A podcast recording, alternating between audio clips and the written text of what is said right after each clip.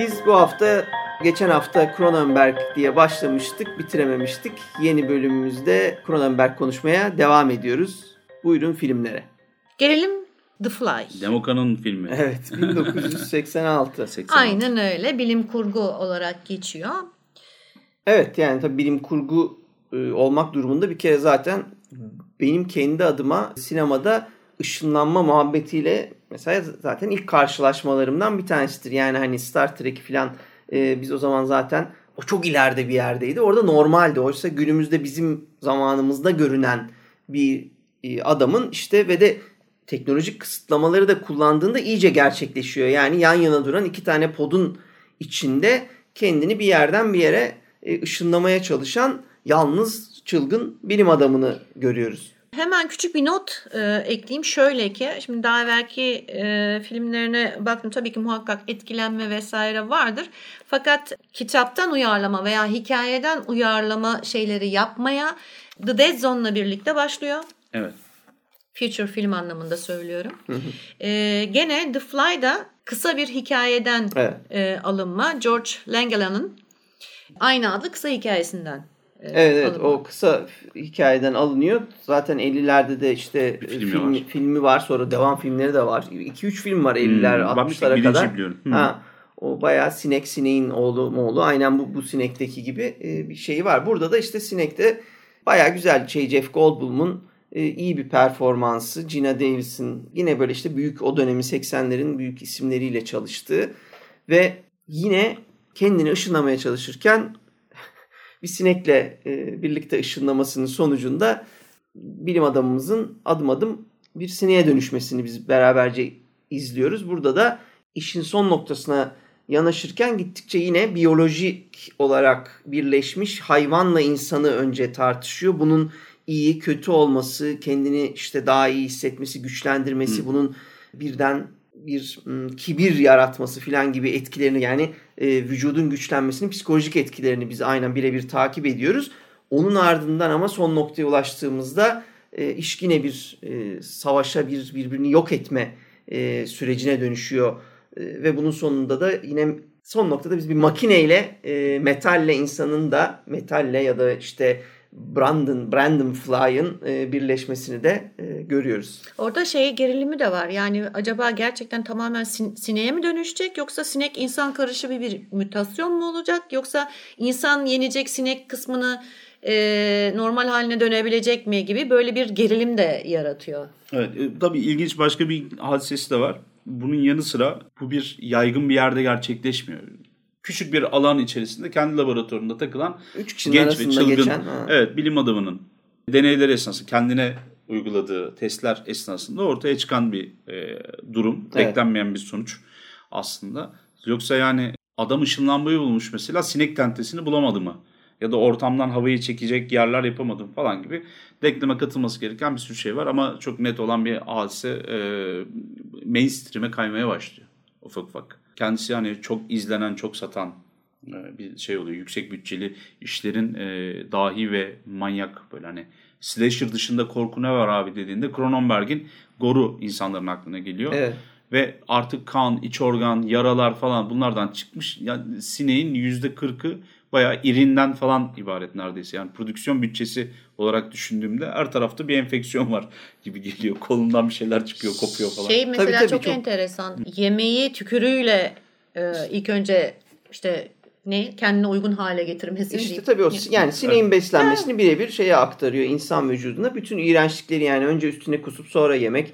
Tırnakların sökülüp işlevsiz kaldığı için parmakların duvara yapışabilecek hale gelmesi filan gibi. Bütün bunları biz e, birebir dişlerin dökülmesinden işte tırnakları koparmasına kadar e, izlediğimiz filmi yakın çekimlerle izlediğimiz bir hale sokuyor. Bunun en korkunç yanı zaten Yani bir anlamda empati kuruyorsun. Böyle bir kendini düşünüyorsun. Ya arkadaş benim dişlerim dökülmeye başlasa yani tırnaklarım kendi kendine düşmeye başlasa durduramadığın bir değişimin var. Ve hiçbir çaren de yok. Sadece o değişimi takip etmekten başka bir çaren yok. Ve yani. işte orada zaten mesela bir insanın asla söylemeyeceği şeyi yine bu arada yine biz insan ve bilgisayar ve makineye giriyoruz. Orada iyice bilgisayar etkisini görüyoruz. Duygusuz bilgisayarın çare bulma yolunda ona işte insan faktörünü arttırırsan sineğin özellikleri azalacaktır. O yüzden daha fazla insan katmamız lazım bu de, şey denklemin içine diyor. Bunun üzerine tam artık son çare olarak işte Gina Davis'le beraber Gina Davis hamile olduğu bebek ve kendini birlikte ışınlatıp insan kısmını fazlalaştırıp tek vücutta bir aile olma hayaline kadar çıldıran bir bilim adamı izliyoruz. Evet bir tabii söylemi falan da burada da şunu görüyoruz da çok modern, çok çağdaş. Kendi söylemi aslında bakarsan çağının dışında değil. Ee, özellikle Cronenberg'in bu senaryo üzerinde çalışırken destek aldığı bilim adamlarının ve e, uzmanların bakış açısı hemen filmde belli oluyor. O dönem e, ışınlanmayla alakalı teoriler maddenin işte parçalarına, atomlarına ya da daha derinde ne varsa ona ayrılıp başka bir yerde o enerji formunun taşınarak tekrar birleştirilmesi üzerine. Çok eski bir yaklaşım ama artık insanlar böyle düşünmüyorlar. Bir yerden bir yere transfer olmak için belki enerji taşımaya gerek yok. Bugün bilinç diye bir şey var. Singularity var. Işınlanma ya da hani bir yerde olmak üzerine başka bir yaklaşım da geliştirilebilirdi. İnsanların e, hücrelerine ayrılıp birleştirilirken diğer şeylerle temas etmesi, başka bir şeylere başka bir yaratıktan hani e, DNA alması ve başkalaşım geçirmesi, belki mutasyon vesaire. E, bu konuda tam dönemiyle alakalı bilgiler var. Aslına bakarsanız bu benim bilim kurgu yaklaşımımda birazcık izah ediyor. Bana sorarsanız bilim kurgu yazıldığı dönemin bilimini kullanan bir fantastik edebiyat oluyor. Yani hı hı. keşke şunları şunları yapabilseydik ama aynı zamanda bugünün ya da içinde bulunduğumuz zamanın teknolojik altyapısını kullanalım. Çünkü hani çok da uzaklaşmayalım. Evet. Adamlar ışınlanmayı bulmuşlar. Hala otobanın falan olduğu bir dünyadan bahsediyoruz. Yani yolların bilmem nelerin olduğu. İnsanlar zevk haricinde bir yerden bir yere giderken yürümezler büyük ihtimalle. Öyle söyleyeyim. Tercih edilecek şey değil. Tabii ışınlanmaktan korkan insanlar olmazsa. Diye bakın ben şu an size bir bilim kurgu yazıyorum. Tam günümüzün fikriyle bağdaşan. Ama aynı zamanda anlattığı dönemin o dünyayı yeniden şekillendirmesinde üzerinde duruyor. Bu ne demek? Aslında bakarsanız günümüzün teknolojisi, günümüzün insanları, günümüzün dünyası ya da hani atmosferi, çevresi olsun ama gelecekte geçsin. Ben öyle bir hikaye anlatayım bir şey olsun. Yani gelecekte çok ileride geçiriyor falan ya insanlar tarihlerini. Evet. 2300 senesinde, 2200'de falan. Hiç bunlara gerek yok. Vermeyelim zamanı. Fantastik bir hikaye olduğunu kabul edelim. Bilim kurgunun ne yazık ki böyle bir tarafı var. İnsanlar bilim kurgunun bilim olduğunu daha çok düşünüyorlar. Ama aslında bakarsan bilim kurgu daha çok kurgudur. Ve e, günümüzün bilimsel şeylerine, teknolojisine temas eden ve onları birazcık daha aşmış, e, daha büyülü ve her şeyi yapabilen hale sokan bir fantastik bir kurgudur bu kısım üzerinde yani Fly'ın vesairenin etkisini öyle görüyoruz. Çünkü aslında senaryolar burada işin içine giriyor. Acaba şöyle olsa böyle olsa nasıl olurdu falan diye fikir yürütmeler oluyor. Ve e, bir de şunu e, hat, hatırlıyorum, düşünüyorum. O, o açıdan bence Siney'in önemi galiba o konuda katılıyorum.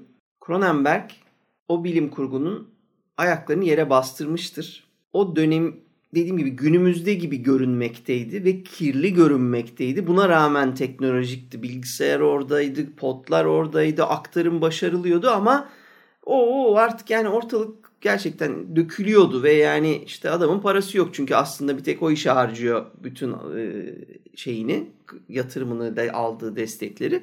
O yüzden de böyle fabrika gibi şey boş bir şeyin içinde depo gibi bir yerde yaşıyordu. O döküntünün içinde bu müthiş e, teknolojiyi de geliştirmiş olması şeyde yani o kurgunun içindeki gerçekçilik duygusunu çok yükseltiyordu bence. O da evet. altı çizilmesi gereken bir yanı Cronenberg'in.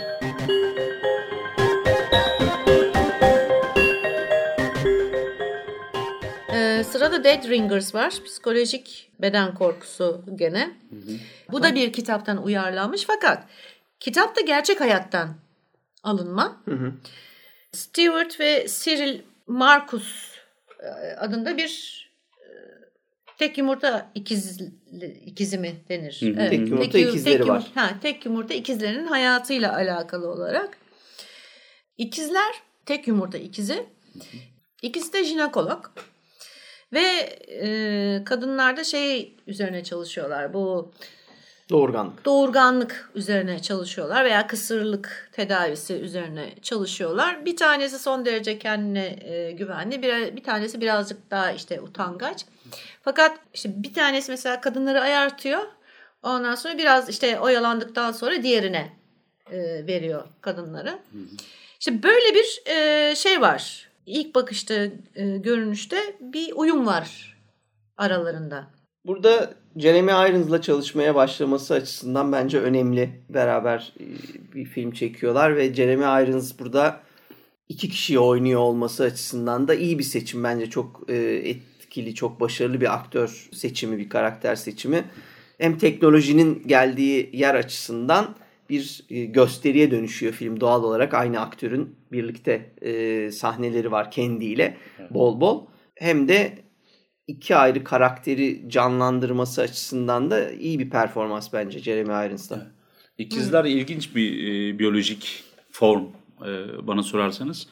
Çünkü hani ruh, karakter, bilinç, ondan sonra bedenin bir şeyler katıp e, alması, götürmesi. Cronenberg gibi derdi bedeninde olan bir kişinin hatta evreni anlamaya çalışan bir sanatçının aslında e, en çok kafasını karıştıran ve aşması gereken engellerden bir tanesi ikiz mefhumuydu. Evet. Özellikle Cheng ve Eng, Siam ikizi kardeşler birbirine göbekten bağlı olan. E, Filmin en zirve yerinde de e, Cheng ve Eng'in e, arasındaki bağı en güzel anlatan yer. Çünkü hani iki kardeşin birbirine bağlı olduğu mevzusu var bu e, Elliot'la Beverly'nin. Fiziksel olarak Fiziksel, olmasa da zihinsel olarak yani bir şekilde o bağın anlatılması için Evet. Siyam ikizleri çok çok net güzel bir gösterge. Ee, bir de şimdi şey de var göbekten birbirlerine bağlılar ya hani Cronenberg tabii bunu boş geçmemiş. Yatakta bir üç kişinin aynı yatakta olduğu bir rüya sekansı var. Kadının iki kardeşin arasındaki bağın ısırarak kopartması, kopartma sahnesi var falan. Tabii yani efekti efekti gözünüzün önüne getirin. Tamamen bir Cronenberg sahnesi.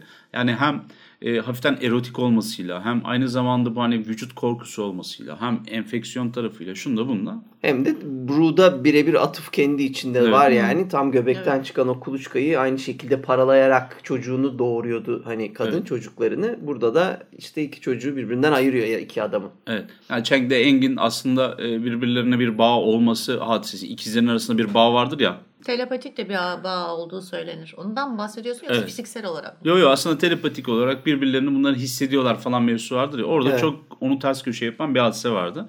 O da şu. E, Cheng galiba ölüyor gece. Sabahleyin Eng fark ediyor. Ve Fark edince o da ölüyor. Fark edince korkudan deliriyor o da. Yani aralarında bağ mağı yok %90. Kendisinin de hani Cronenberg'in aşması gereken bir soruydu. Çünkü sanatçılar e, eser ortaya koyarken, bir fikri geliştirirken genel olarak fikirle sofistike bir güreş maçına çıkarlar benim anladığım kadarıyla. E, orasından bakıp burasından bakıp orada kendinizle bir münazaraya çıkarsınız. Bir uğraşırsınız. Sonuç itibariyle e, Cronenberg'in vardığı noktada iki kardeşin arasındaki çarpık bir ilişki. Çocukluklarından beri hiç ayrılmamış. Evet. Cinselliği vesaire. Yani konuşabildikleri tek arkadaşları aynı zamanda. ikisinde creepy tarafları var. Karakterler o kadar birbirleriyle iç içe ki dışarıyla ilişki kurmak zorunda kalmıyorlar. Biraz gereğinden fazla zeki oldukları için zaten aynı işi yapmaya başlıyorlar. Aralarındaki tek fark birinin içe dönük diğerinin dışa dönük olması.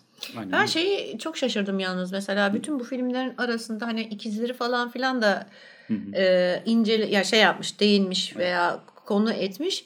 Hiç bu e, yanlış hatırlamıyorsam fetus in fetus dedikleri şey yani bir kardeşin anne karnındayken diğer kardeşi absorbe etmesiyle alakalı olarak bir şey yapmamış. Mesela o şahane bir konu olabilirdi. Tam, King'in hikayesi değil mi? King'in o? Dark King'in var evet, evet. Dark Half'ında var. Neydi? Karanlık öte yanım falan tadında bir şey. Türkçesinde Karanlık yanım gibi Dark bir şey. Half, evet. denemiş olduğu bir hadise var. İlginç. Vallahi yani Cronenberg'in bir defa bütçe olarak, yapım olarak çok ciddi gaza bastığını görüyorsunuz. İnanılmaz steril bir ortam. Yani bayağı bildiğin her şey var. Ve Jeremy Irons zaten işte o sırada çok büyük zaten aktör. O da iyice yükselmiş. Yani bu, bu dönemde bu 80'lerde 90'lara kadar bayağı adım adım daha A klas aktörlerle e, görüyoruz onu. Ama tabii hani bu iş bir denge meselesi ya. Hani e, bütçe yapım arttıkça e, çok az şey ekleyebiliyor.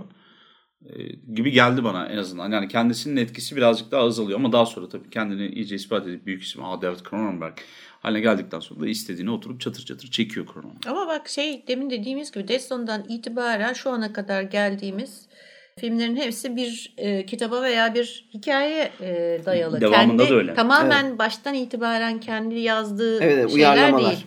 Uyarlama genelde. Aslında kendi yazdığı hikayeleri de hadi atıyorum Rabbit'i vesaire, Shivers'ı vesaire yani bir, bir şekle oturtabilirsiniz. Hani büyük bir kısmını kendi yazdı ya da kendisi düzenledi falan diyelim. Ee, ama kaçınılmaz olarak hangi kitapları okuduysa işte hani Bro'dan, e, şeyden ne de Ballard'dan ondan sonra yeri geliyor işte hani Jung'dan vesaireden çok ciddi etkilendiğini görüyoruz. Hem bir varoluşçu bir problem olduğunu görüyoruz. Philip K. Dick'ten aynı şekilde. Yani bir sürü aslına bakarsanız çok iyi yazarlarla da çalışıyor. Kendi yazdıklarında çok ciddi bir şey etkisi var. Evet.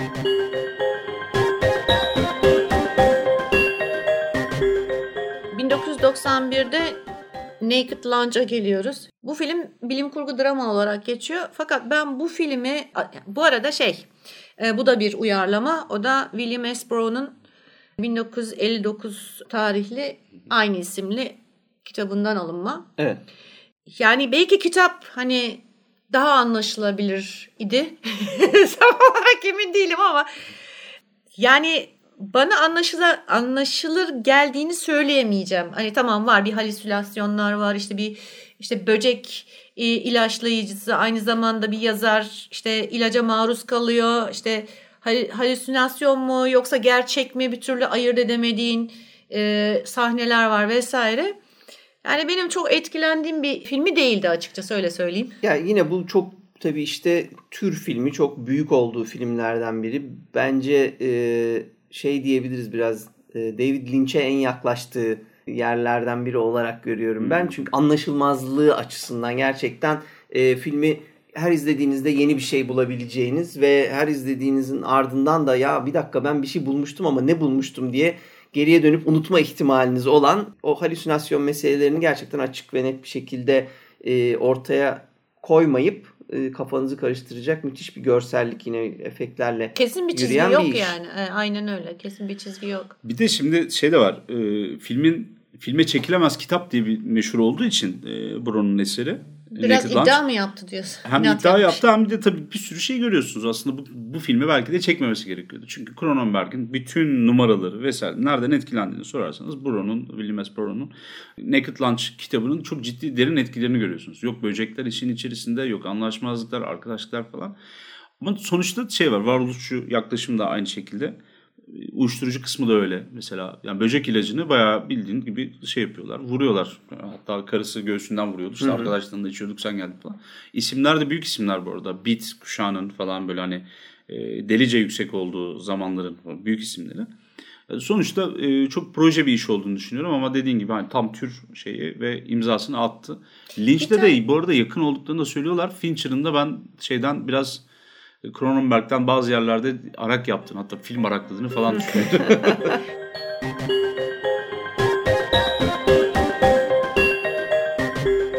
1993'te geliyoruz M. Butterfly'a. Bu e, romantik ve birazcık da ispiyonaj e, filmi. Yani Casus. casusluk e, filmi. Bu gerçek bir olay üzerine yazılmış bir kitaptan e, uyarlama.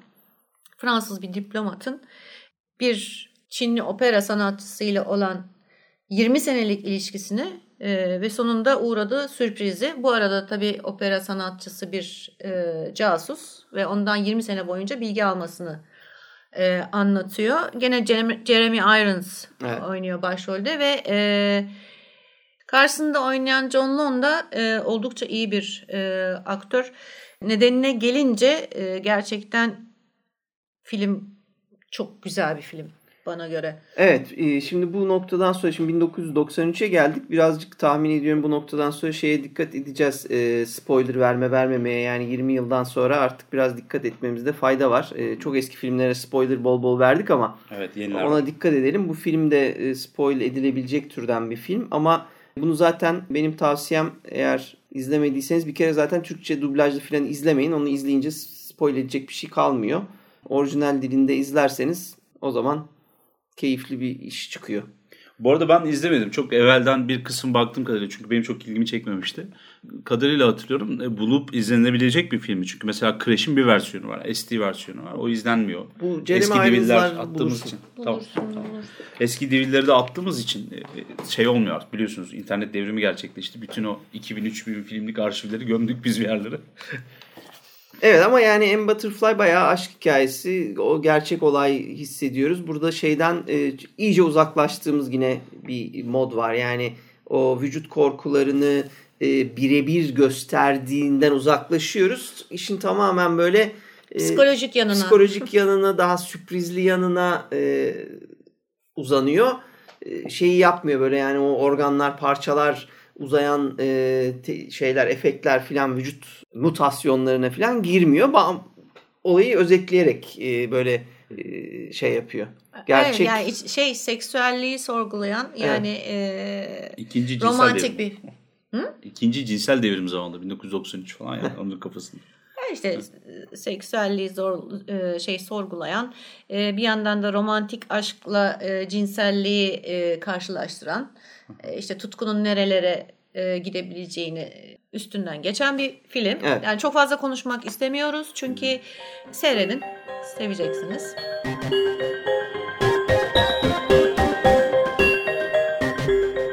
Gelelim Crash'e 1996. Psikolojik gerilim olarak bilinen bu filmimiz gene bir kitaptan uyarlama. J.G. Ballard, Ballard'ın e, 1973 senesinde yayınlan- yayımlanan kitabından uyarlama. Burada da insanların ekstrem seksüel zevki e, yakalayabilmek için neler yapabileceğini e, tartışıyor filmde. Yani bunun normali nedir, anormali nedir, ekstremi nedir? E, böyle bir şey var mı ki var zaten. bunun bir çeşit parafili Hı hı. çeşidi olduğu e, söyleniyor. Onu incelemiş. Öyle söyleyelim. Yani benim şahsen en en en böyle sevdiğim filmidir aslında ve böyle zirvesi gibi görürüm şeyi olmamasına rağmen yani e, yine bu efektlere abanmamasına rağmen iyice iyice artık böyle bilinçaltına insanın doğal halinin e, insanın hiçbir bariz mutasyona uğramamış halinin kazalarla oluşan değişimleri yine metal, makine ve insanın bu sefer trafik kazasıyla e, sebebiyle oluşan e, birleşimlerini inceleyen bir film. Hem oyuncularıyla hem senaryosunun basitliğiyle benim çok vuran bir iştir. Zirve dememin sebeplerinden biri de mesela e, senaryonun güzelliği diyaloğun azlığıyla iyice öne çıkar. Mesela e, şeyin tahmin ediyorum hani en az konuşulan e, hatta konuşulmayan filmlerinden biridir. E, Cronenberg'in. Buna rağmen aksiyonundan, heyecanından, e, yarattığı duygulardan hiçbirini kaybetmeyiz. Bu kadar az diyalog olan ama bu kadar gözünüzü alamadığınız film zordur. Ya bütün oyuncuların yani sahneye konulan sandalye dahil oynadığı bir şeyden bahsediyoruz. Bir filmden bahsediyoruz Crash. E, Crash aslında Cronenberg'in kendini sorgulayıp insan aslında nedir e, kısmında cevap aradığı zamanlarda evvelden not alınmış bir film olduğunu düşünüyorum. Bir kitaptan e, kenara not alınmış bir şey olduğunu düşünüyorum. Yani hep çekmek istediği filmlerden bir tanesi. Çünkü Ballard'ı bu konuşmanın başında söylemiştik ne kadar etkilediğini. E, James Graham Ballard ilginç bir adam. Üstüne bir gerisi hikaye bölümü yapmalıyız hepimiz çünkü ya okuduk ya e, uyarlanma filmini izledik ya ondan sonra e, ya uyarlanma filmini izledik ya etkilenilmiş onun fikirlerinden etkilenilmiş Başka bir şey. eserle karşılaştık. Yani bir felsefeyle aslında temas ettik bir düşünceyle. E, Ballard'ın buradaki anlatmak istediği şey de aslında teknolojiyle yeniden evrilen insan. Bir tarafta çok ciddi bir e, travma esnasında değişen, dönüşen insanlar. Bir başka tarafta aynı zamanda bir gene e, cinsel devrim, özellikle fetiş yine başka bir tarafta. Yani insan ruhunun derinliklerinde bir yolculuk olarak düşünüyorum ben şeyi Crash'i çarpışmayı. Ama çok ilginç mesela bugün e, Ballard'ın ya da hani Cronenberg'in Crash'ini bilen, izleyen yani bir kült seviyesinde olduğu için insanlar vardır. E, ama az sayıdadırlar ama herkes Fight Club'ı bilir mesela. Fight Club'ın kitabı dahil aslında bakarsanız Ballard'ın bu düşüncelerinden birazcık hani e, biraz döllenmiştir diyeyim artık. Çünkü bu öykünme ya da hani o soydan gelme değil. Çünkü çok ciddi etkilenme. Chuck Palahniuk'un ki ben çok severim Chuck'ı. Chuck Palahniuk'un Dövüş Kulübü ve ondan sonra da Çarpışma Partisi diye zaten ayrıca bir kitabı da vardır. Ve gene buradaki arabaların birbirine çarpması, çarpışması ve o esnada yaşanan ruhani değişim, yükselme falan anlatılır. Yani etkilenmiş mi artık siz karar verin. Benim açımdan tabii çok önemli olması biraz sinemayla benim profesyonel olarak ilgilenmeye başladığım sırada birebir yani 96 yılında benim İstanbul'a gelip işte sinema yapacağım dediğim ana denk geliyor ve e, sinemada izlenen bir film. Yani Cronenberg'i daha önceki filmlerini izlemiş olsam da yönetmen olarak ayırıp sinemada izlediğim hani ilk filmi aslında. Ya da mimlediğin mi demek lazım? Ha yani orada bir dakika ne oluyor ve de bunun tabii şöyle şöyle bir şey var. Bir film çok erotik. Yani mesela bir Fight Club olma şansı hiçbir zaman yok. ee, işte dediğim gibi diyalog yok. Büyük erotizm var ki o zaman bunlar sorun değil. Yani bugün çıplak vücut göründü diye e, Blade Runner'ı hani kesmeye çalışan biz e, yapım firmalarıyla uğraşırken biz e, şeyi izlerseniz Crash'i izlerseniz cinselliğin, açıklığın her türlü vücutsal, tensel ve zihinsel de aynı şekilde. Zihinsel aynı şekilde evet dediğin gibi her tür ilişkinin her şeklini biz bir filmin içinde net göz göre göre yaşıyoruz. Yani o açıdan da ne izledim ben diye mesela beni çarpan bir filmdi. O açıdan çok önemliydi. Ama e, şey şansı yoktu işte. Yani hem oyuncularının e, mesela hiçbir zaman şey değil. O dönemde e, kaliteli oyuncular olmalarına rağmen işte geri döndüğünü ben düşünürüm. Kanadalılara dönmüştür mesela tekrar e, Amerikalı büyük oyuncular yerine Kanadalılara dönmeyi se- seçmiştir. Onlarla e, bir iş yapmıştır ve filmde şeyi kısmıştır. Böyle devasa e, bütçelere gitmemiştir böyle hani bizler için büyük olsa da Amerikan piyasası ve o dönem ve o kendi ünü için hani bu Jeremy Irons'lardan filan bir adım geriye gidiştir belki. Ama zaten onlarla yapılabilecek gibi bir işte olduğunu düşünmüyorum ben. Çok böyle içsel bir macerayı çok etkileyici görsellerle ve e, insan ilişkileri, karakterlerle çektiği için yani izlemesi kolay bir film değil. Popüler olması da zor. Aynen öyle. O kült seviyesinden başka bir yere evet. gidemez. Bir de tabii e, çok ciddi sevişme sahneleri var. Arkadaşlar yani neredeyse soft porn falan ayarında sahneler var. Fakat e, izlediğinizde kendiniz de göreceksiniz. Sevişmenin her tarafını gösteriyor aslında bakarsanız. Sadece tensel ya da bir kadın erkek çıplaklığı ya da hani cinsel ilişkinin gizlenmemesi falan göz önünde olması falan değil. İnsanlar birbirleriyle konuşuyorlar. Ondan sonra başkalarını arzuluyorlar. Bu monotonluk olarak ilk başta size geliyor mesela ilk sahnelerde falan. Ama ondan sonra fark ediyorsunuz ki hayır bu herkes yani göğsünde bir oyukla doğar ya. Onu doldurmaya çalışmak gibi. Bir şekilde kendini tamam etmekle alakalı falan gibi bir hadisesi var. İnsanlar birbirlerini seviyorlar, başka türlü seviyorlar. Arabalara karşı çok ciddi bir fetiş var. Yani hı hı. E, teknoloji ve mekanik üzerine bir fetiş var. E, neredeyse arabayla sevişme sahneleri var. İnsanlar çünkü o kadar dikkat ediyorlar. Geçmişle bir sevişme var. Historia bir, e, bir cinsel bir bağ kuruluyor, bağlam kuruluyor. Ya bu, bu duyguları zaten hani diyaloglarda verseydi eğer iğrenç bir evet. şey olacaktı. O yüzden gözünün önünde gerçekleşiyor. İnsanlar e, en fazla diyaloğun olduğu yer bir adamın işte Vaughn'un sunum yaptığı yer elinde mikrofonla. En fazla bir şey didaktik bir şekilde anlattı. O da sahneyi anlatıyor. Diyor ki evet. işte Cem arabasıyla bilmem nerede kaybolmuştu falan Kaza gibi. Kaza yapmıştı o kazayı kaza anlatıyor. Müthiş bir filmdi. Yani böyle e, kaçırılmayacak bir şey. E, ne bileyim. Evet, Crash'ı izleyin. İzlemediyseniz yani öyle bir şey yok. Onu o deneyimi yaşamalısınız. 2004 Crash değil bu arada. Değil, yani. Evet karıştırmayın. Aman diyeyim o kötü şeyi seyretmeyin ya. Kötü mütü almış ödülleri. Aldı her şeyi. Yıkıldı ortalık. Bunu gölgede bıraktı gerçekten ismiyle ama gerçekten yani çok acıklıydı ya. Ben o o da dünyanın arağı değil mi? E, Amadeus Peros'tan, evet. Crash'ten her yerden çıkıp her yerden, cinselliği her çıkartıp bir kazada ya herkesin o... hayatı değişti. Oh az canım. Yok yok.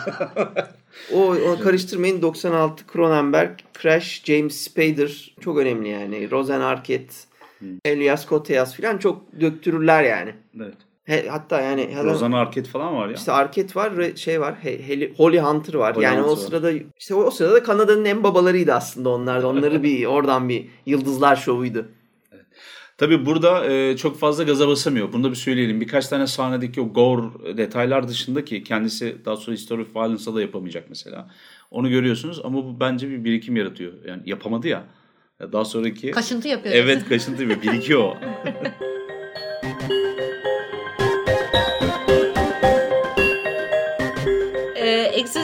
Existence'a geliyoruz. e, 1999 yapımı. Bu da bilim kurgu beden korkusu.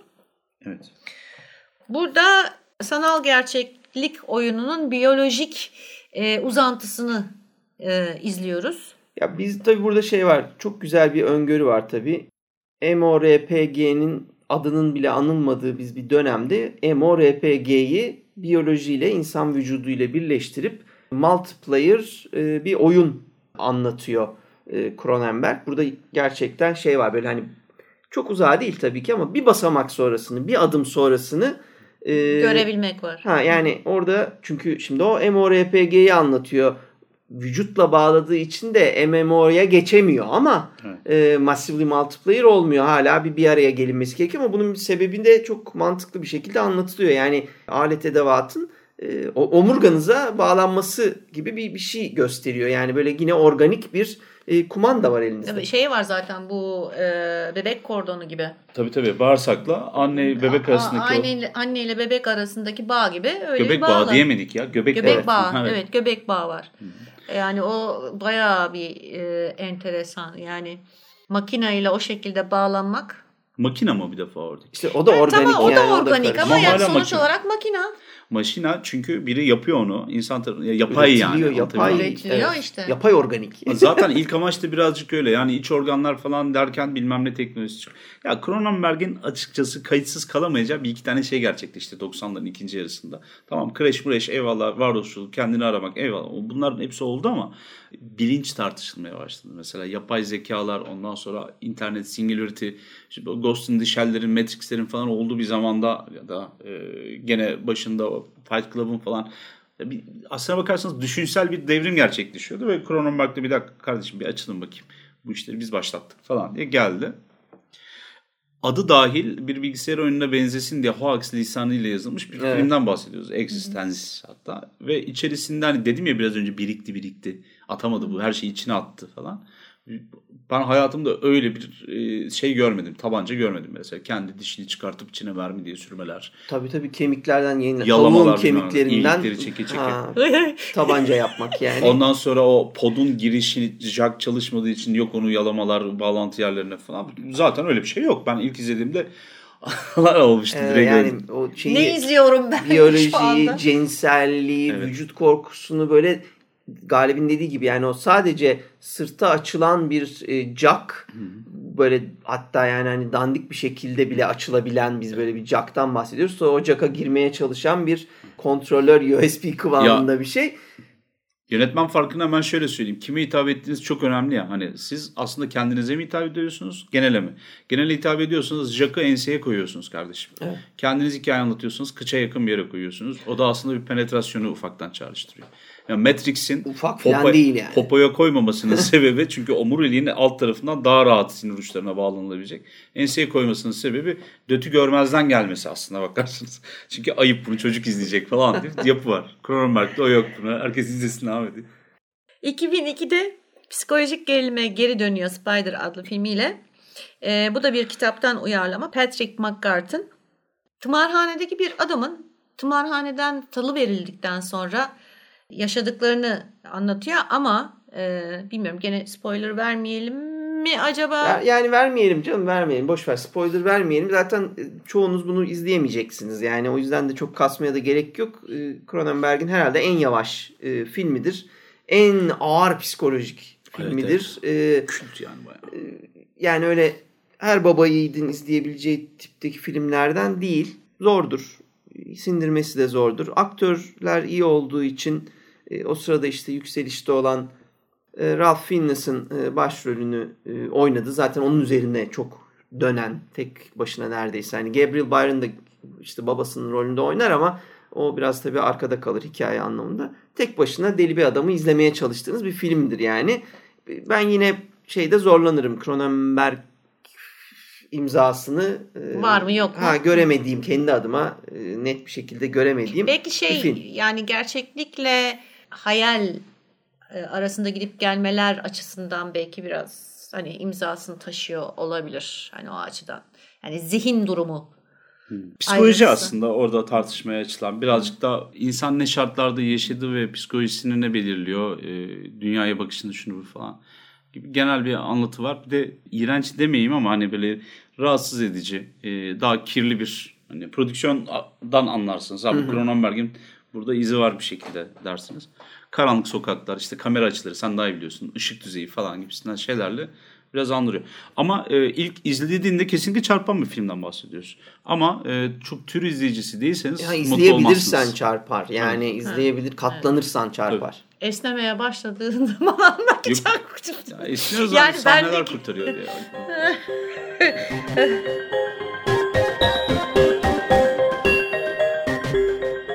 2005'te A History of Violence'a geliyoruz. Burada tamamen şeyi değiştiriyor.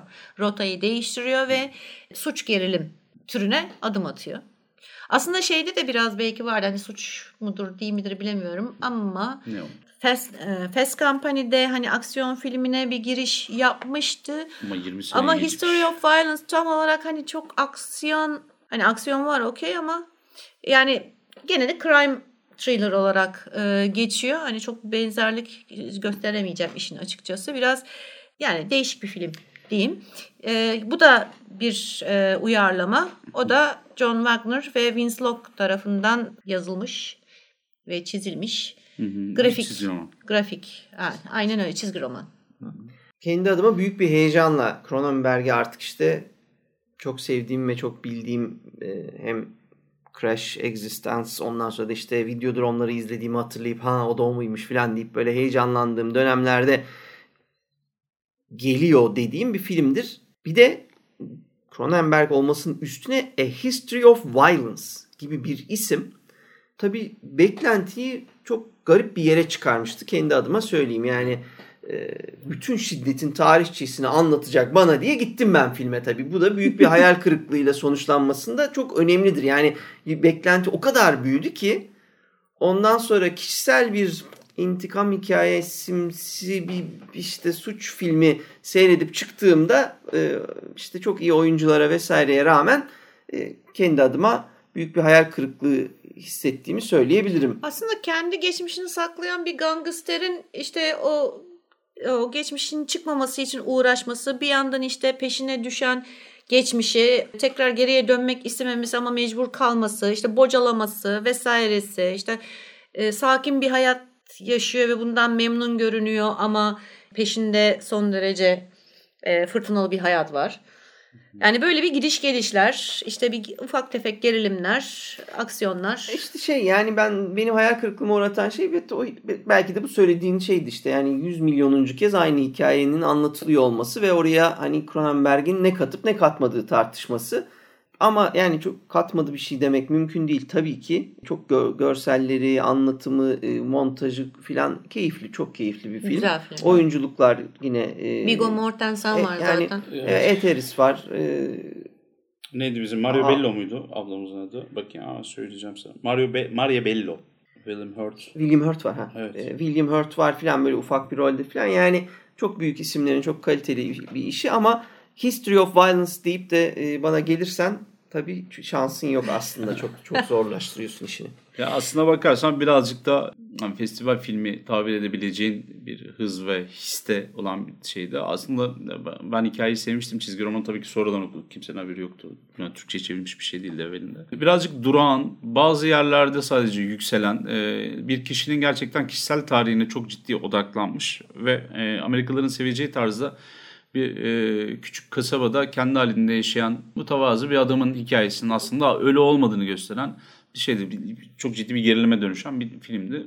Yüksek sahneleri bayağı hani Cronenberg'in özellikle özenip bezenip yapmış olduğu e, efektlerin falan olduğu sahneler vardı. Ben yani türün izleyicisiyim aksiyon filmlerinin. E, pek aksiyon dolu olmasa da e, şiddetli Patlamalar ve halinde. Evet. İyi sahneler vardı, iyi fikirler vardı. Her zaman beğendiğim şeyler vardı. e, Bir anlatı vardı. O yüzden severek izledim. Ama yani başka türlü bir şeyseniz dediğiniz gibi hani bütün şiddetle alakalı bir şey anlatacaksınız. Hani senin dolduğun kadar beklentiyle dolmuşsanız eğer bir karşılığı yok. Ama gene de güzeldi. Bir de ben bunu zıplama noktası olduğunu düşünüyorum. Yani çok az yönetmen kendini değiştirme riskini Evet. alır. Ee, mesela Terry Gilliam 30 yıldan sonra 40 seneden sonra hala aynı filmi çekmeye çalışıyor. Yani Brezilya yaptığı numarayı yani o Bir bir şey yani Zero'da yapmaya çalıştı. Evet, Olmadı. bir de kötü oluyor yani işin kötüsü. dünya değişti, her şey değişti falan olmuyor. Cronenberg öyle bir adam değil. E, belki piyasanın da zorlamasıyla bir ufak hareket şey yaptı. Ama bir ömür boyunca biriktirdiği her şeyi etkilerini de görüyorsunuz. Ben mesela bir yazar olarak Cronenberg'in e, filmografisine baktığımda, eserlerine baktığımda şeyi seviyorum. E, bir şeyler deniyor. Merak ettiği için gidip deniyor, uğraşıyor, kafasında o sorunu çözüyor. Ondan sonra yoluna devam ediyor. Mesela yeni bir şey merak ediyor. Çok az insan şeydir e, yeni bir yeni bir sulara açılmak için kendinde yetince motivasyon evet. e, duyar. Yani olduğu yerden çünkü bir yerin ustası haline geliyor adam. O vücut korkusunun en iyi iki yönetmeninden bir tanesinden bahsediyoruz. Adam burayı terk ediyor ve aksiyon filmi çekiyor. Tabii yani 62 yaşında böyle bir iş yapmak e, çok önemli bir atılım. Evet. Ya aslında bu hani bizim hep konuştuğumuz bir konuya benziyor. Hani diyoruz ya işte tür yazı, yazarı yani hmm. mesela korku yazarı e, ama dram da yazabiliyor, trajedi de yazabiliyor, işte ne bileyim e, komedi de yazabiliyor vesaire e, gibi ki bu bunun, bunun gibi var birkaç tane öyle yazar evet. kendini değiştirebilen. Değişim çok hızlı artık. Evet. Yani hani günlük değişimlerden bahsediyoruz. E tabii doğal olarak hani e, bugüne geldiğin zaman aslında Cronenberg çok evvelinden yapmış bu değişikliği kendinde. Yani o uyum göstermeyi ve ona göre kendini harmanlamayı iyi becermiş. De bütün yönetmenler aynı şekilde gitmiyor tabii ki. Evet. Ama benim e, buradaki eleştirim e, dediğim gibi çok fazla şeye yönelik oldu. E, isme yönelik oldu. Bekle yani hem o yönetmen hem o isimden. Çünkü e, şu açık bir şekilde söyleyebilirim ki bir ardından mesela Eastern Promises'i çekti. Hı hı. Ve orada bence yaptığı yine en iyi filmlerden birini yaptı. Ben çok severim onu. Yani aynı e, şey zaten bir iki bu üçleme olacak demişti. Üçüncüsünü yaptım ben şu an bilmiyorum ama bu ikincisi filmin diyerekten e, ya ikilemenin hani üçlemenin ikincisi 2007'de bu film geldi ve öyle bir e, iddiası olmadığı için bir de tabii benim işte bir önceki filmde e, bütün yelkenleri indirdiğim için hiçbir şey beklemeden bu sefer tam zıt bir şekilde filme gidip hayran kaldığım çok iyi bir iş çıkarıyor. Yani o türü geliştiriyor, kendini geliştiriyor. İki, iki filmde. E, suç ve gerilime yani bir gangster filmine bu kadar zevkli ki ben türü sevmem. Yani gangster filmlerini hiç sevmem. E, mümkünse seyretmemeyi tercih ederim. E, fakat hayranlıkla seyrettiğim filmlerden bir tanesidir. Yani çok iyi kotarılmıştır bir kere e, ve gangster filmi türü açısından ya tabii gerilim aynı zamanda ve suç e, bence yani listenin başlarında olması gereken bir film. Eğer biri seyredecekse Cronenberg bu film onlardan bir tanesi olmalı. Bir yandan da ama şimdi yanıltıcı da olacak. Cronenberg'le his şeyde e, Eastern Promises, Promises'la karşılaş tanıştıysanız. Öyle tanışırsanız ya öyle hiçbir şey öğrenemediniz. Tabii öyle tanışmayacaksın ama listende olması gereken Kesinlikle. bir şey. İşte onu da söyleyeceğim. Ee, dediğim gibi ben bu türün e, özellikle bu vahşice aksiyon filmlerinin vesairenin çok ciddi e, hayranıyım. Yani izleyicisiyim. E, korku yazıyoruz, korku izliyoruz falan ama benim izlediğim aksiyon filmi büyük ihtimalle daha fazladır. O 70'lerin istismar filmleri falan exploitation'larını falan çok daha fazla izlemiştim. Hatta yani bir iki tane arkadaş şaşırmıştı ya sen aksiyon filmi seviyorsun ne alaka falan yani e, bizde öyle bir türcülük olmadığı için. Evet. Ben bu filmi e, aşırı karanlık buluyorum. Yani bir de İngiltere'nin, Londra'nın seçilmesi bence müthiş doğru bir şey. Hı hı. E, çünkü hani neredeyse hiç güneş yok. Ondan sonra Londra Londra değil. Londra British değil. Yani British kelimesi eğer bunu karşılıyorsa o. E, İngiliz değil film. Ve size aslında e, bir uzayda bir bilmem ne kolonisinde geçen bir hikaye diye anlatılsa kabul edersiniz. Neden?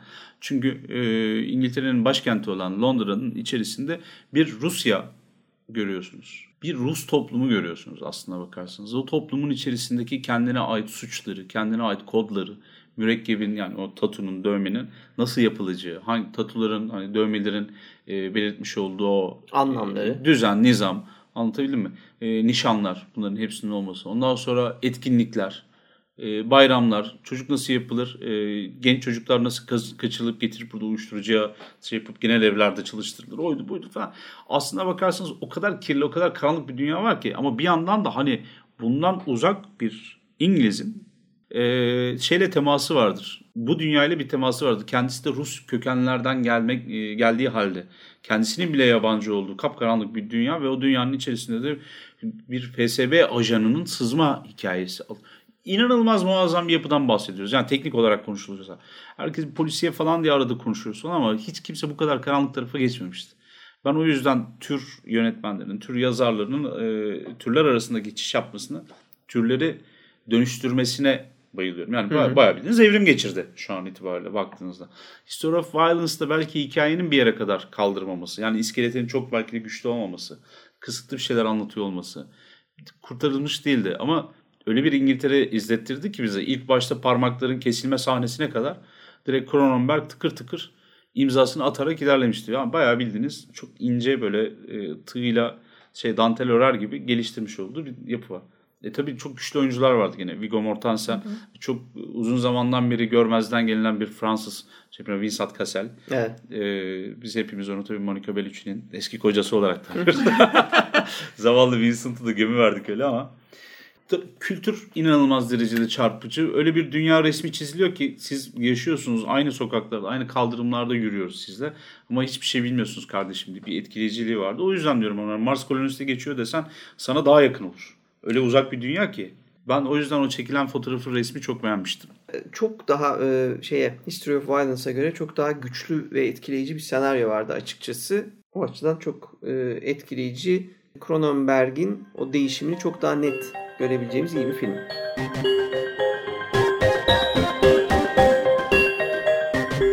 ...2011'e geliyoruz. 2011'de de Dangerous Methods var.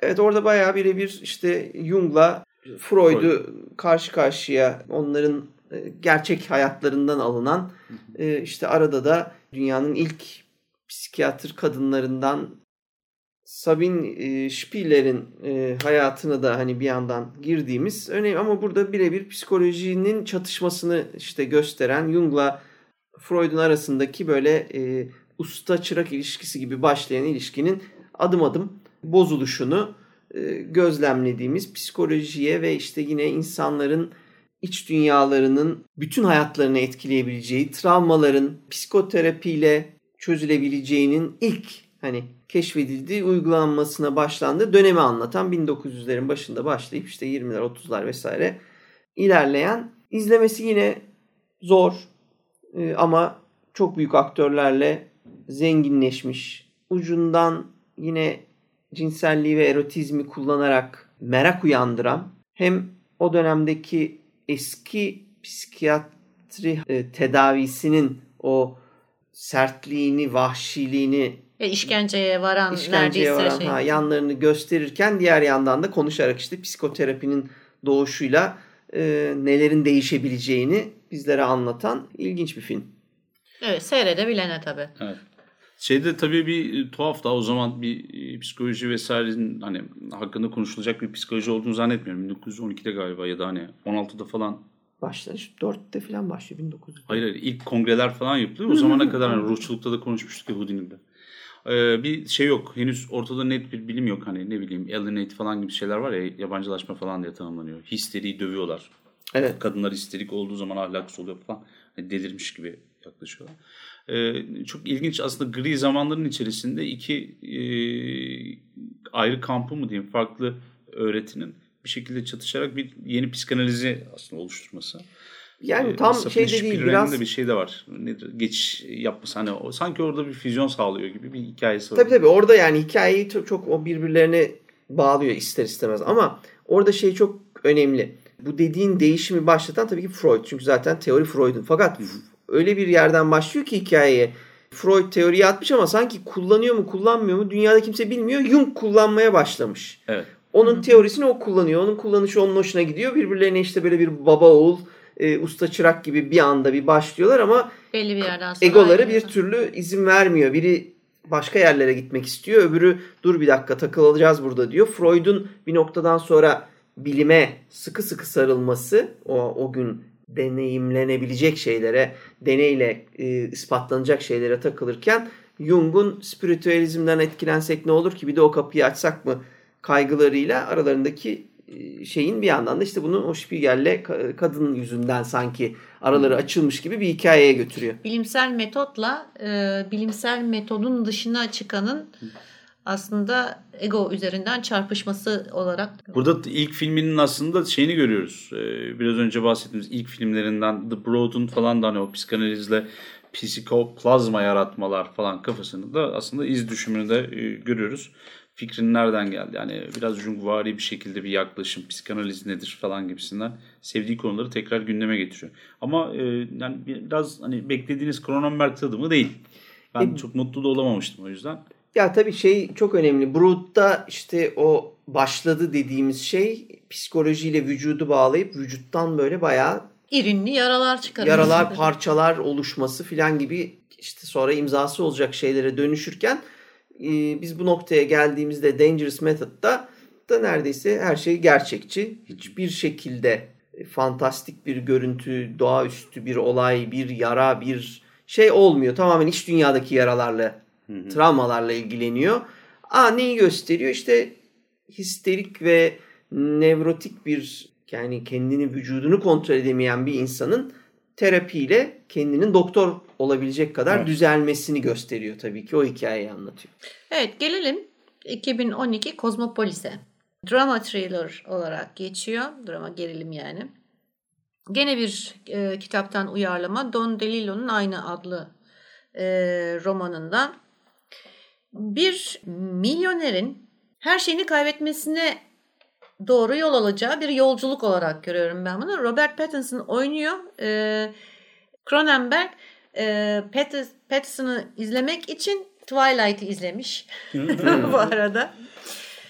İşin aslı insan psikolojisini yani başarılı görünen her şeye sahip e, görünen birinin yani psikolojisindeki e, yetersizlik mi diyelim veya çarpıklıklar yüzünden nasıl kendi kendini yok ettiğini irdeliyor. Yani drama thriller olarak geçiyor ama daha çok bir e, drama trajedi böyle bir şeyi var, havası var. Evet. Aa, iyi oyunculuk var. Onu söyleyebilirim. Oyunculuk iyi ama hani film çok ilgimi çekti diyemem. Aslına bakarsanız bu bir düşüş filmi. Yani Kozmopolis şehrin e, her açısını yakalamaya çalışan bir fotoğraf makinesi gibi davranıyor. Arabanın da hareket halinde ve gidiyor olması içindeki kişinin e, hayatına odaklanırken aslında bir o düzlemden, onun dünyasından geçtiğimizde görüyoruz. O dünyada sadece onun kendi iç dünyasında olan şey değil. E, ama e, bu sistem toplum eleştirisi 2010 sonrası bana bayağı Zeitgeist'ın yaratmış olduğu e, hafiften yeni Amerikan isyankarlığını ya da hani ne bileyim Arap Baharı'na daha sonra e, tahvil edilen hı hı. o değişim hissini getiriyor. Yani orada çok ciddi bir eleştiri var. E, 28 yaşında genç bir milyoner işte saç tıraşı vesaire diye yola çıkıyor. Bütün her şeyi ofisi, limuzin içi ona göre dizayn edilmiş oydu buydu falan. Renkli bir dünya, içeriye girenler çıkanlar falan.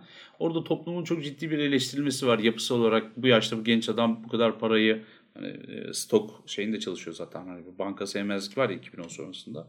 Öyle bir e, şeyde yapıda bir adam e, ve yani bu parayı nereden ettiği meçhul, onu bir eleştiriyorlar. İşte hani güç yozlaştır, para yozlaştır. Onlar var, bunlar var. Kendi çarpıklığı. Ama ben şuna bir şekilde katılamıyorum. Yani kendisinin en zirve olduğu zaman da Amerikan Psycho diye bir tane kitap 1980'lerin sonunda çok ciddi bir yuppie eleştirisi yapıyordu. Hı hı. Yani stok borsası ise stoğun kralı. Yani işte hani bu borsacıların vesairelerin kralı 24-25 yaşında böyle atıyorum 5 milyon dolar parası olan ve daha sonra da herkesi bir şekilde patlatan genç brokerların e, olduğu bir zamandı. Kendisi de o dönemi yaşadı. Aynı zamanda da Dead Ringers çekiyordu 1988'de. Evet. O zaman eleştirebilirdi. Elinde çok iyi bir eser olduğu halde. Fakat o bunu tercih etmeyip 2010 sonrasında e, Kozmopolis gibi bir film çekince bir şey gelmedi bana. Yani, yani denemiş olmak için olabilir. Ben çok heyecan hissetti ama yani beni çok mutlu etmedi ya da hani e, beni çarpmadı diyeyim. Evet. Yani çünkü hani biri bir şekilde zaten o eleştirileri büyük büyük yapmıştı. Ya sanki bana şey gibi geliyor hani bir klasik yapmak istemiş de hani tam olarak istediğini de elde edememiş gibi bir şey. Yani tür açısından bahsetmiyorum. Evet. Kendi tür evet. açısından değil. Yani genel film tarihi veya sinema tarihi açısından bir klasik yapayım hani orada dursun demiş ama yani o olmamış, ölmemiş. ya biz henüz bir şey yapamadık tabii. Yani, e, yani konuşmanın başında şey diye söylemiştim ya. Üç parçası var aslında adamın o hayatının aynı bir amfibik yaratık gibi. İşte hani önce bedeni, daha sonra kaosu, daha sonra gerçekçiliği. Yani Existence gibi e, filmde e, gerçekçiliği, varoluşu, işte hani teknolojiyi bir daha sorguluyor olması En son geldiği yerde aslında biraz toplumu birazcık yani toplumun ruh halini sorguluyor. Yapıları, kurumları sorguluyor gibi geliyor bana. Ama e, net olan bir iki tane şey var. Hani e, bir defa Bit e, ekolünü çok ciddi okumuş. E, onları sanatının içerisine taşıyabilmiş. Bugün böyle hani kendine yeraltıcı dedi diye yeraltı yazarı zannedilen bir sürü genç insan var daha kendisine bu ismi koymadan yaptığı her işte yer altının e, dibini gösteren bir hı hı. adamdan bahsediyoruz. Şimdi çok ciddi bir teknoloji severden bir futuristten bahsediyoruz. Çok karanlık olmakla beraber Cronenberg deyince. O da şuna aslında tekabül ediyor. J.G. Ballard gibi e, bilim kurgunun teknoloji hayranlı, teknoloji tapıncı olmasından çıkartan birkaç isimden bir tanesi. Yakın zamanda kaybettiğimiz Ursula Le Guin'di. Mesela bir diğer örnek. Bilim kurgunun e, sadece şeyde müsbet bilimle değil menfi bilimlerle de yani beşeri bilimlerle de aslında teması olduğunu anlatan hı hı. bir şeyden yapıdan bahsediyoruz. Kendisinin dönüştürücülüğü tartışılmıyor. E, Morcock'la beraber Ballard'ın fantazya dünyasına ve daha sonra da bilim kurguya çok ciddi etkileri var. Ve bunlardan faydalanıp ortaya bir teknoloji fikri de sunuyor. Yani ortaya koymuş olduğu şeyler video kasetler canlanmaya başlıyor ve insanı ele geçiriyor. Bir yandan hani bu bir ruhani bir dönüşüme giderken ki sonunda da bir fiziksel bir şey ortaya çıkıyor. Tabancaya dönüşmüş bir elle beraber gelip evet. insanları vuruyor. Yeni bir devrim yaptım diyor başroldeki adam Videodrome'da. Ondan sonra diğer egzistanste de insanlar varoluşu e, yatsıyan podlardan, organik podların ve onların dünyayı ele geçiren cyber gods e, şeyine, şirketine karşı çıkıyorlar vesaire. Anlatabiliyor muyum? Aslına bakarsanız çok kirli, çok sıra dışı bir şey var. Hayal dünyası var. Ve ben bu yüzden de inanılmaz seviyorum. Kendisinin bu cesareti beni inanılmaz derecede ateşliyor ilk günden beri, ilk filmini izlediğim ya da ilk senaryosuyla karşılaştığım günden beri hep yeni bir şeyler arıyorum. O bilim korku ya da hani bilim kurgu, fantazya, ondan sonra gene polisiye, böyle karanlık türlere, yer altına uzak kalmamak. Sadece korku yazmanın dışında. Evet. Bunlardan bir tanesini sağlayan kişi de e, gene Cronenberg.